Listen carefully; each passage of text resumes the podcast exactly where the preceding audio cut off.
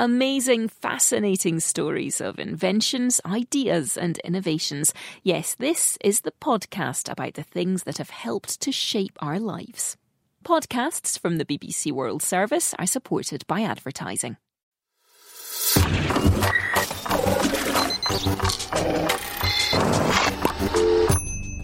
Fifty things that made the modern economy with Tim Harford. The average CEO at a major American corporation, according to a recent Senate hearing, is paid about 100 times as much as the average worker. And our government today rewards that excess with a tax break for executive pay, no matter how high it is. That's wrong. If companies want to overpay. Bill Clinton, campaigning to be US President in 1991. He won, of course and he promptly made good on his promise to tackle excessive pay. Usually, salaries are treated as costs, reducing the profit on which a company pays tax. Clinton changed the law. Companies could still pay as much as they wanted to, but salaries over a million dollars would no longer be tax deductible. It had a big impact. By the time Clinton left office in 2000, the ratio of CEO pay to worker pay was no longer a hundred to one. No, it was, uh, well over 300 to one. What had gone wrong? We can approach that question from the olive groves of ancient Greece. The philosopher Thales of Miletus, so the story goes, was being challenged to prove the value of philosophy. If it was so useful, why was Thales so poor? Aristotle, who tells this story, makes clear that the question is gauche. Of course, philosophers are smart enough to get rich, but they're also wise enough not to bother. We can imagine Thales heaving a sigh. Okay, I'll make a fortune, if I must. Philosophy, back then, included reading the future in the stars. Thales foresaw a bumper harvest of olives. That would mean high demand to rent time on the town's olive presses. Thales visited each press owner with a proposition. Aristotle is hazy on the details, but mentions the word deposit. Perhaps Thales negotiated the right to use the press at harvest time, and, if he decided against, the owner would simply keep his deposit. If so, it's the first recorded example of what we now call the option.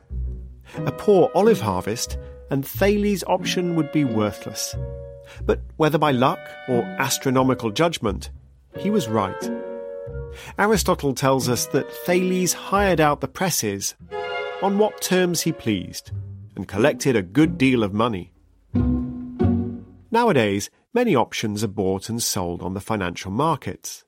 If I believe that Apple's share price will rise, I could simply buy Apple shares, or I could buy an option to buy Apple shares at a specified price on a future date. The option is higher risk and higher reward. If the share price is lower than my option to buy, I've lost everything. If it's higher, I can exercise the option, resell the shares, and make a bigger profit. But there's another use for stock options an attempt to solve what economists call the principal agent problem. A principal owns something. They employ an agent to manage it for them. Imagine I'm made boss of Apple, and you own Apple shares. That makes you the principal, or one of them. I'm the agent, managing the company for you and the other shareholders. You'd like to trust me to work hard in your interests, but you can't see what I'm doing all day. Maybe I make every decision by consulting an astrologer, not a smart one like Thales either. But I always spin some plausible excuse for why profits are stagnating. But what if I'm given options to buy new Apple stock in a few years? Now I stand to gain from making the share price rise.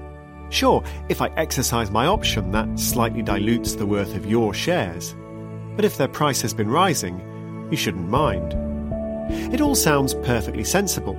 And in 1990, the economists Kevin J. Murphy and Michael Jensen published an influential paper on the topic.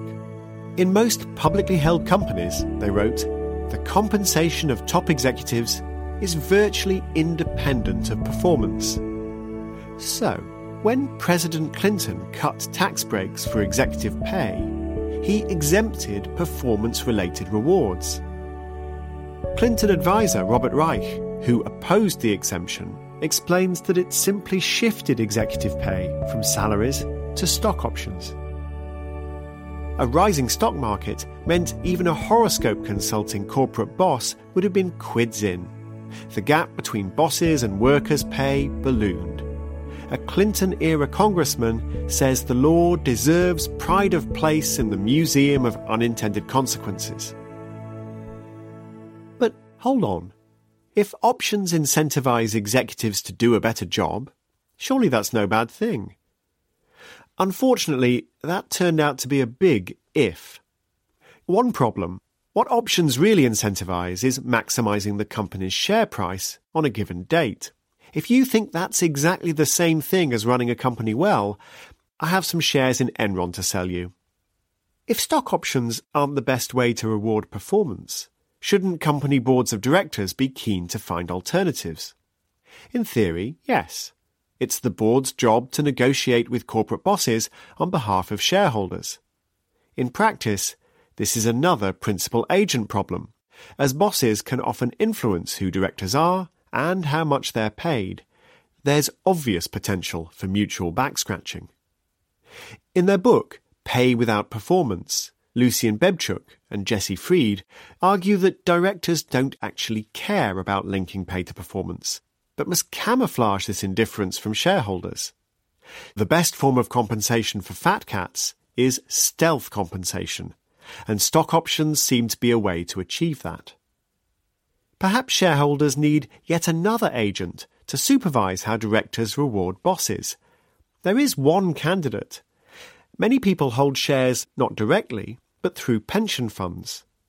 There's some evidence that these institutional investors can persuade boards to be tougher negotiators. When a large shareholder can assert some control, there's a more genuine link between executive pay and executive performance. However, this link seems all too rare.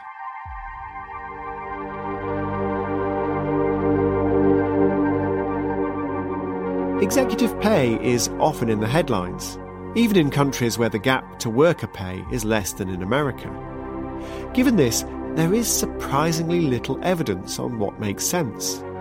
How well can you evaluate the job a boss is doing? Opinions differ. Were bosses in the 1960s really less motivated because they earned a mere 20 times workers' pay? It seemed most unlikely. On the other hand, good decisions at the helm of a large company are worth a lot more than bad ones. So maybe those executives really are worth eight figure compensation packages. Maybe. But if so, that isn't clear to voters or workers many of whom still feel the anger that President Clinton once voiced. Perhaps chief executives should learn from Thales, who was clever enough to make more money, but wise enough to wonder if he should. For more on this story, see Pay Without Performance by Lucian Bebchuk and Jesse Fried. For a full list of our sources, please see bbcworldservice.com slash 50 things. Hi, I'm Kalki Koechlin. I'm a Bollywood actor and, of course, a podcast presenter. And I'm back for another season of My Indian Life. For our second season, I've been traveling all over this huge country. Everything came crashing down because this was the only thing we had left in Kashmir. I felt like I didn't belong in Delhi. Talking to a wide range of people who all have something to say. There is this old belief that anybody who's born with a genetic condition is the result of sin or a result of something that happened in your life in the past, and that's why there's a stigma attached to it. All in the company of some really inspiring young Indians. I think happiness is a mindset, not just an emotion. I can decide to be happy or I can decide to be sad. That's Kalki presents My Indian Life from the BBC World Service. This music is rogue. It really represents what's going on the ground level over here. Just search for My Indian Life wherever you get your podcasts.